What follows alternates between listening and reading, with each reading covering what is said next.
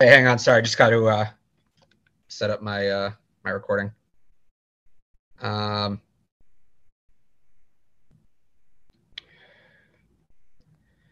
all right, my phone froze. I'll just pull it off the pull it off the thing. Hey, Gunner, how's it going?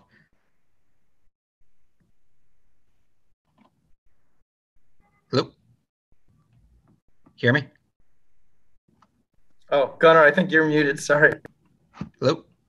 I think you're uh, muted.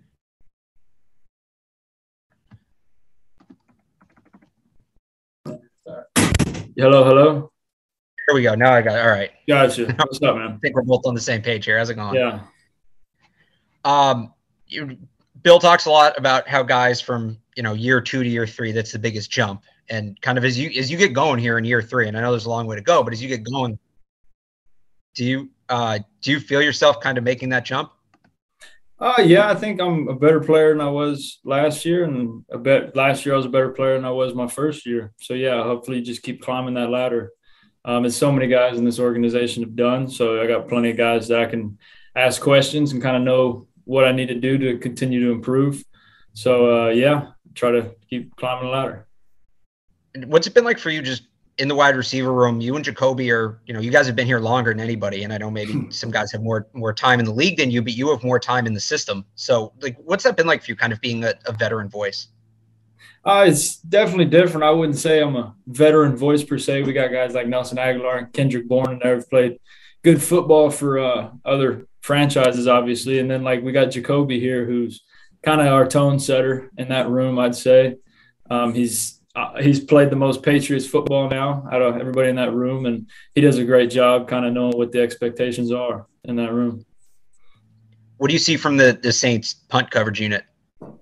It's a solid unit. They got a solid special teams all the way around. Let's say we got our we got our hands full this week. It's going to be I think it's going to be a good game. It's going to be competitive. We fancy ourselves a good special teams unit, uh, and so do they. So Sunday will tell. I know you said that it, uh, I think it was last year that you know Julian was a guy you followed around a lot and a guy you tried to emulate. What are your thoughts on him coming back Sunday and getting honored? And do you think you're going to get to talk to him at all? Yeah, I'll probably I'll probably see him at some point. Um, sure, he'll want to come in and say hi to everybody. Uh, but yeah, that guy the guy's electric, man. The fans will be happy to see him. I'm sure. The Foxborough faithful, um, and he's always. I'm sure he'll be excited to be back too. What goes into a good crawfish boil? Uh, seasoning. It's all about the seasoning. Is it like a family secret? You can't you can't share it with us. Uh, no, we we usually use a seasoning called uh, Slap Ya Mama. Now that's okay. Uh, my father's seasoning of choice. It used to be what, or something, but now it's that. What just what was it like for you to have you know an NFL team film crew? It sounds like something you and your family have been doing for a long time, but to do it with you know your NFL team's film crew there, like what was that like? It was weird. I mean, not my family isn't the biggest camera people. I'd say my dad was kind of hiding from the cameras most time, but they did a great job. The film crew that they sent down here, those guys, they just kind of blended in the back and and just got some good footage. I think it was a cool video. They did a great job on it. Cool. Uh, I don't know if there's anybody else in here, but uh, well, good I'm, chat, I'm man. I enjoyed it. Yeah, absolutely. Thanks, man. I think we are. In, I'll leave it open real quick. Going once, twice. Sold. All right. Thank yeah, you. Have a good one, man. Later, Alex.